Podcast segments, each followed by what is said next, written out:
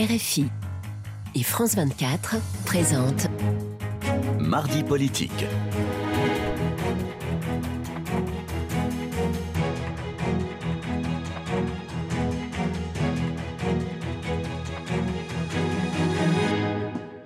C'est l'heure de mardi politique sur France 24 et RFI. Bonsoir Frédéric Rivière. Bonsoir Rosine, bonsoir à tous. Et ensemble, nous recevons Marlène Schiappa. Bonsoir. Bonsoir. Vous êtes secrétaire d'État chargée de l'économie sociale et solidaire et de la vie associative. Merci d'avoir accepté donc notre invitation. Alors en pleine COP 27, Emmanuel Macron a réuni aujourd'hui les 50 sites industriels les plus polluants. Les chimistes, les aciéries euh, s'inquiètent car émettre moins de CO2 coûte cher. L'industrie est le secteur le plus menacé par euh, la récession. Le président Macron a dit réduire nos émissions est un devoir. Alors est-ce que les industriels, Marlène Schiappa, vont jouer le jeu? D'abord, bonsoir, je suis ravie d'être avec vous, de répondre à vos questions. Moi, je veux le croire. Euh, je pense qu'aujourd'hui, la question de la transition écologique, de l'urgence climatique, chacun a compris que ce n'était plus un sujet de l'avenir, mais que c'était un sujet du présent et qu'il y avait une responsabilité et je dirais même une exigence mmh. de la part euh, des citoyens. Donc que le président de la République, pour la première fois, s'empare de ce sujet et les convoque à l'Elysée en leur disant voilà, je vous donne cette feuille de route, je pense que c'est en soi un acte très fort. Oui, tout six mois pour. Euh, il a fixé comme objectif de baisser de 5% le volume d'émissions de, de, gaz à effet de serre donc, dans l'industrie euh, française d'ici euh, 10 ans. Euh, est-ce qu'il n'y a pas un risque tout de même de, bah, de délocalisation? Non, mais vous savez, on doit même, d'ici 2030, les diminuer, les, les, les, diminuer de 55%. Donc, en fait, c'est en réalité un objectif global qui est même bien plus ambitieux et bien plus grand. Donc quand le président de la République donne cet objectif à l'industrie, il sait qu'elle est responsable de 20% des émissions de gaz à effet de serre et que donc elle a une responsabilité en tant que telle. Mais il est aussi, alors écoute, c'est un échange ce rendez-vous, c'était des Et puis il y a un donnant-donnant aussi. Exactement, et c'est pour ça que le président euh, s'engage et que le fait, je vois qu'on voit les images là, le fait que ça se passe aussi à l'Élysée et qu'il y ait euh, cet échange avec le président de la République à la suite directe de la COP 27 au cours de laquelle la France mmh. a été euh, leader sur un certain nombre de négociations. Je pense que c'est un acte fort. Il y a des industriels, Marine Japa, qui s'inquiètent de cette euh, conversion euh, très rapide, ultra rapide même, qu'on leur demande, notamment le secteur de, l'automobile. L'interdiction, par exemple, de vendre des voitures à moteur thermique dès 2035, interdiction faite par la, la Commission européenne. Est-ce que ça n'est pas objectivement un un, objectif plutôt inatteignable. Euh, d'ailleurs, le commissaire européen au marché intérieur, Thierry Breton, a demandé récemment à ce sujet une clause de revoyure parce qu'il considère que ça va sans doute être extrêmement difficile à tenir. Moi, très sincèrement, je ne partage pas euh, le fait que ce soit une demande rapide. Ça tombe pas du ciel. Je vais vous dire, moi, vous savez, j'ai rencontré euh, Emmanuel Macron en 2015-2016. Je l'ai rencontré parce qu'à l'époque, il y a un rapport avec euh, le sujet dont on parle, hein, je bien, parce qu'à l'époque, j'étais déléguée French Tech sur le thème des nouvelles mobilités. Mmh. Et nous, on travaillait déjà, donc il y a presque une dizaine d'années, sur la question des nouvelles mobilités et de la manière dont la voiture allait évoluer et dont l'appétence pour les mobilités allait complètement être transformée, notamment euh, eu égard à la question de la prise en compte de la transition écologique. Vous savez, des, même des organisations comme les 24 heures du Mans travaillent et exposent sur des véhicules à hydrogène, sur des véhicules électriques, mmh. sur des nouvelles mobilités. Regardez la question de la trottinette et des mobilités douces qui n'existaient pas dans le paysage euh, il y a encore euh, une dizaine mmh. d'années. Donc les mobilités, elles évoluent. Elles évoluent avec les tendances et les appétences des consommateurs et des citoyens et avec les grandes contraintes que nous avons. C'est aujourd'hui une contrainte. Mais que la trottinette pour aller travailler le matin quand on habite dans le Jura et qu'on a 25 km à faire, c'est pas forcément évident. Je fais pas l'apologie de la trottinette. Hein. Vous savez, j'ai écrit un livre qui s'appelle une... Alors justement, j'ai écrit un livre qui s'appelle Une et indivisible. J'ai fait un chapitre entier sur la trottinette comme symbole des inégalités territoriales et sociales. Je fais pas l'apologie de la trottinette. Ce que je vous dis, c'est qu'il y a des mobilités qui existent maintenant, qui n'existaient pas il y a 10 ans, et que par nature, la mobilité, elle a vocation euh, à évoluer. Pour rester un instant, Valène Chapa, sur cette obligation, interdiction des, des moteurs thermiques, comment feront en 2035, donc 2036, ceux qui ne pourront pas s'acheter un véhicule électrique parce que ça coûte cher Ils auront le choix entre rouler dans une vieille voiture thermique ou acheter éventuellement une voiture thermique neuve, mais qui sera fabriquée dans des pays où cette interdiction n'existe pas. Non, et d'ailleurs c'est pour ça qu'on parle de transition euh, écologique et qu'il y a une transition euh, à mener, y compris euh, en écoutant ce que nous disent les citoyens les plus engagés, mais aussi ceux à qui on doit apporter des réponses les plus pragmatiques possibles. Il y a un ministre de l'Industrie qui est Roland Lescure, mmh. qui est chargé notamment de piloter cela et de faire en sorte qu'on puisse apporter des réponses très concrètes. Alors la COP27 a débuté ce week-end en Égypte. Ce format de réunion mondiale n'est pas contraignant. Alors on a bien vu que les, discours, le discours ne, ne sont, les discours ne sont plus suivis d'effets. Les manifestations ne servent pas à grand-chose car dans le fond le problème ce n'est plus l'alerte, mais ce sont les actions. Que peut-il sortir d'après vous concrètement de cette COP 27 Moi d'abord, j'observe que pour toutes les grandes mobilisations ou les, actions de diplomatie euh, multilatérale, il y a toujours du scepticisme. Vous savez, quand on a aussi euh, des G7, mmh. quand on a des assemblées générales des Nations Unies, vous avez toujours des personnes qui sont sceptiques sur euh, la possibilité de faire en sorte que ces, ces symposiums débouchent sur quelque chose de concret.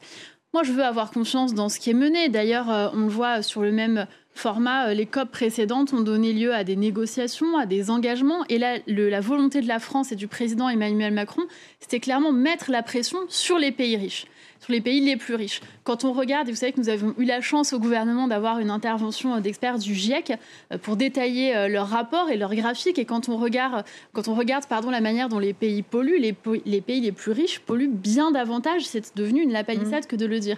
Et donc l'idée de cette COP27, c'était aussi ça, ce dialogue avec euh, les autres pays et une manière diplomatique mais de concrètement, mettre la comment on aide, par exemple, à décarboner l'Inde ou l'Indonésie?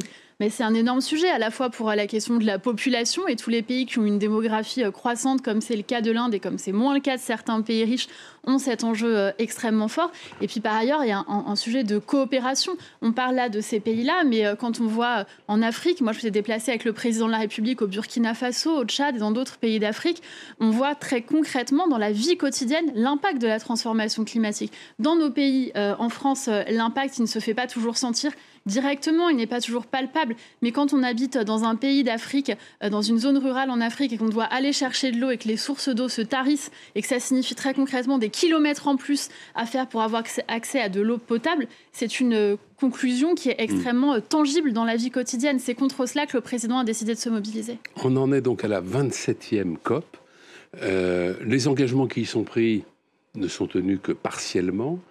Et d'année en année, le discours devient chaque fois plus alarmiste. Témoin cette déclaration hier euh, du secrétaire général de l'ONU.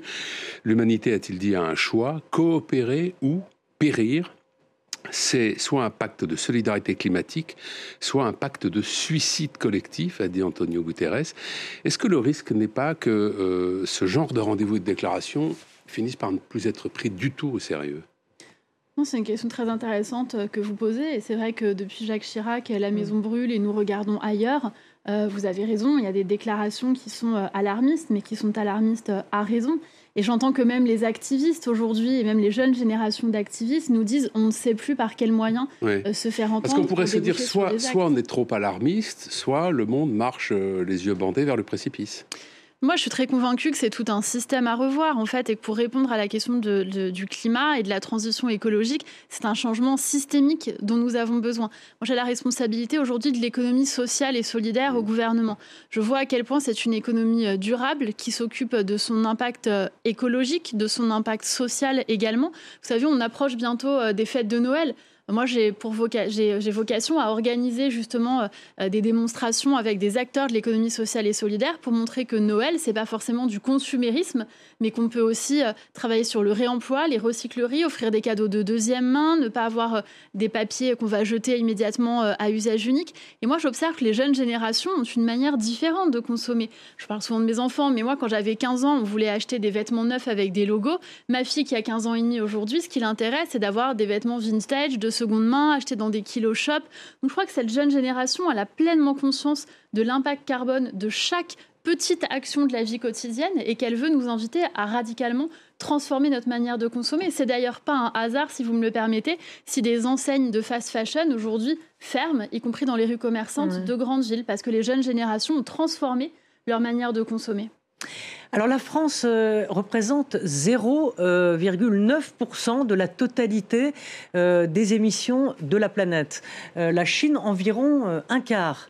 Donc quand on voit que Xi Jinping, le président chinois, n'était pas présent à Sharm el-Cher, est-ce que cela démontre pour vous une mauvaise volonté de la part de la Chine au moment où elle réouvre des centrales, des centrales à charbon, mais paradoxalement, la, Chine fait aussi beaucoup d'efforts et est très en avance sur l'électrique et les voitures électriques. Comment vous expliquez ce, ce, paradoxe en fait. Mais vous avez complètement raison euh, sur le constat, mais c'est euh, l'éternel dilemme entre les pays qui sont euh, les plus en avance ou les moins en avance. Et c'est la même chose à l'échelle nationale avec les entreprises. On a des entreprises qui nous disent qu'elles, elles, elles vont faire moins d'efforts parce qu'elles sont déjà très en avance et qu'elles ont déjà interrogé leur modèle, leur impact carbone, leur coût carbone finalement de leurs activités, et d'autres qui sont très en retard et qui donc ont beaucoup à faire pour l'avenir. Je crois que le président de la République, j'en suis même sûre, a un dialogue inter personnel avec l'ensemble des chefs d'État au-delà de ces grands temps de mm. mobilisation. Et sur la scène internationale, la France est reconnue comme un leader euh, sur la question de l'action climatique. Le président Emmanuel Macron a pris beaucoup d'initiatives euh, à cet égard, y compris d'initiatives de dialogue vis-à-vis d'autres chefs d'État. Pourtant, on, lui reproche beaucoup de ne pas avoir fait justement suffisamment euh, avancer la cause climatique. Oui, bien sûr, mais ça lui est reproché par euh, des activistes euh, en France sur la scène nationale. Et quand je dis ça, ça n'est pas négatif dans ma bouche. Hein. Moi, je viens du monde de l'activisme et je pense que les activistes ont raison d'être toujours plus exigeants et de trouver qu'il faut toujours euh, aller plus loin et aller plus vite euh, sur ces sujets-là. Et d'ailleurs, c'est grâce à la mobilisation des activistes qu'il y a eu la Convention citoyenne et que le président de la République se mobilise tant sur, euh, sur mm. cette question. On veut sortir, la France veut sortir de la dépendance du pétrole russe, du gaz russe, mais est-ce qu'on n'est pas d'ores et déjà dans une forme de trop grande dépendance à l'égard de la Chine sur un certain nombre de produits absolument nécessaires, notamment dans le domaine de l'énergie électrique pour les véhicules, je veux dire hein? Oui, je pense qu'il y a une question. Et le photovoltaïque. Mais vous avez raison, et l'objectif euh, à terme, c'est une souveraineté énergétique. Et d'ailleurs, c'est pour ça qu'il y a une mise de la transition énergétique, en plus d'un mise de la transition écologique, pour avancer sur cette transition, y compris raisonner en européen. Et on l'a vu avec euh, les questions des conséquences de la guerre euh, en Ukraine sur l'approvisionnement énergétique en France. Eh bien, il y a une solidarité européenne, notamment vis-à-vis de l'Allemagne, mais aussi vis-à-vis d'autres pays. Et chaque pays peut s'entraider au sein de l'Union européenne. C'est aussi l'idée d'être plus fort sur le, marché mondial. Oui, ce n'est pas totalement faux, mais il y a quand même cette, euh, solidarité euh, entre euh, l'approvisionnement en gaz, l'approvisionnement en énergie. Voilà, il y a des, échanges qui ont lieu, de la coopération qui peut exister avec l'Allemagne et avec d'autres pays de l'Union européenne au demeurant. Alors on va revenir sur la, scène politique française avec des menaces de dissolution qui se font de plus en plus précises. En tout cas, tous les jours dans les journaux, il y a au moins une page sur une éventuelle dissolution.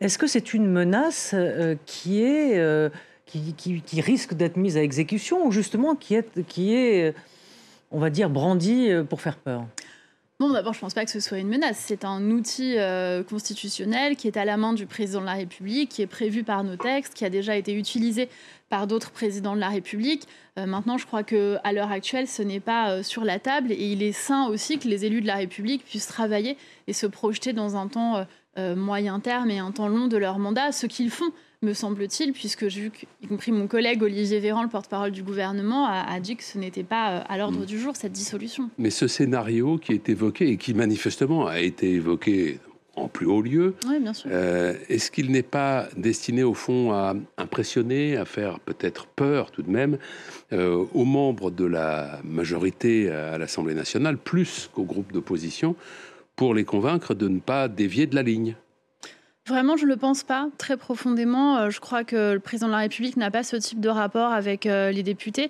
Euh, au contraire, nous avons une majorité, certes, mais une majorité relative. nos députés et, et c'est pourquoi il est d'autant plus important de la, de la maintenir au garde à vous. Non, moi je vois pas vraiment pas ça comme ça. Vous savez, j'ai des liens avec des députés quotidiens. J'ai encore répondu à une question au gouvernement d'un parlementaire euh, euh, tout à l'heure, monsieur le député Portarieux de Haute-Garonne. J'échange avec des députés tous les jours et c'est vraiment pas comme ça que je, conçois les choses. Au contraire, les députés ont un rôle difficile en ce moment parce qu'ils doivent à la fois être sur leur circonscription, mais plus que jamais à l'Assemblée nationale puisque nous avons une majorité relative et travaillent sur des textes pour les améliorer et, tâchent de faire exister leurs objets politiques au-delà des débats clivants de la scène nationale. Donc moi, je rends hommage au travail des députés et singulièrement à ceux de la majorité. Mmh. Est-ce que le gouvernement va pouvoir, comme ça, euh, pendant euh, quatre, années et demie, continuer à gouverner avec une pluie de 49-3 c'est pas notre objectif. Vous savez, je ne crois pas que la première ministre, quand elle va à l'Assemblée nationale, y aille dans la perspective d'avoir recours au 49-3. C'est pas un objectif en soi, euh, c'est un moyen. Mais quand on a des oppositions qui nous disent que quoi qu'il se passe et quoi qu'il advienne, elles ne voteront pas des textes notamment le budget. Notre responsabilité, c'est de donner un budget au pays. Le budget, c'est aussi les salaires des fonctionnaires, c'est aussi ce qui fait fonctionner euh, euh, les prisons, la justice, euh, l'armée, l'éducation nationale, la police, les hôpitaux, etc., etc. Donc nous avons besoin d'avoir un budget. Si les oppositions annoncent qu'elles souhaitent le bloquer, nous passons par un 49.3 pour donner un budget en Hormis le budget, de toute façon, ça sera pas plus d'un 49.3 par session. Donc, Vous avez raison de le rappeler. Il va falloir choisir. Absolument, vous avez raison de le rappeler. Donc il y a eu ce, budget, et puis ensuite c'est à nous de trouver des majorités de projets, d'aller convaincre, d'aller parler avec des députés constructifs ou attachés à certains sujets, quel que soit leur euh, rang politique. Et il y en a qui sont déjà prêts euh, à s'engager sur ces sujets. Récemment d'ailleurs au Sénat, notre gouvernement a su trouver des majorités sur la question euh, des énergies que nous évoquions tout à l'heure.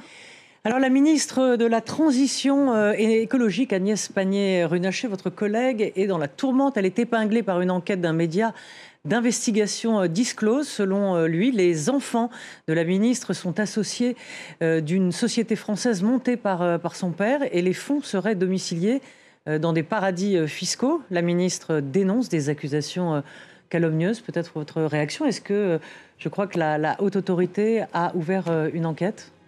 Oui, bah écoutez, euh, Agnès Pannier-Runacher a eu l'occasion de répondre à plusieurs questions au gouvernement tout à l'heure à l'Assemblée nationale pour euh, apporter euh, des éléments de précision eu égard à ce qui était rapporté dans cet article de presse. la Première ministre, d'ailleurs, elle-même s'est exprimée en disant qu'elle souhaitait qu'on puisse, en tout cas dans le cadre de l'hémicycle, avancer sur les grands enjeux de fond, puisqu'il y a urgence, vous l'avez dit, sur un certain nombre de sujets, notamment climatiques, donc on puisse continuer à se mobiliser sur ces sujets-là. Une ministre de la transition écologique qui serait liée à l'industrie pétrolière, est-ce que ce serait en soi un problème? Il ne m'appartient pas de le dire. Hein. Euh, il y a euh, une non, non, je ne vous demande pas si c'est le cas. Je vous demande si on découvrait qu'en effet, elle est liée d'une manière ou d'une autre à l'industrie pétrolière, est-ce qu'en soi, cela serait un problème? Ça dépend de ce qu'on appelle d'une manière ou d'une autre, ça dépend de beaucoup de choses. Moi, je ne connais pas le dossier, je n'ai pas vocation à connaître euh, les, dossiers HATVP euh, de, l'ensemble de mes collègues. Et d'ailleurs, il y a une haute autorité pour cela, euh, une haute autorité à la transparence de la vie publique. Agnès Pannier-Runacher, comme tous les ministres, a rempli des déclarations de patrimoine, d'intérêt, dans le respect de la loi. Et donc, pour le reste, c'est pour ça qu'il y a des hautes autorités, pour justement se prononcer euh, sur ces questions-là et dire s'il y a ou s'il n'y a pas conflit d'intérêt. Et quand il y a conflit d'intérêt, prendre des décisions euh, de déport. Euh, voilà, comme c'est déjà arrivé dans le passé pour certains ministres. Merci. Merci, beaucoup. Moi merci, Marlène Schiappa d'avoir été notre invitée. Merci beaucoup à Flore Simon et à Camille Néran pour avoir préparé cette émission et à toute l'équipe technique. À très vite. Merci.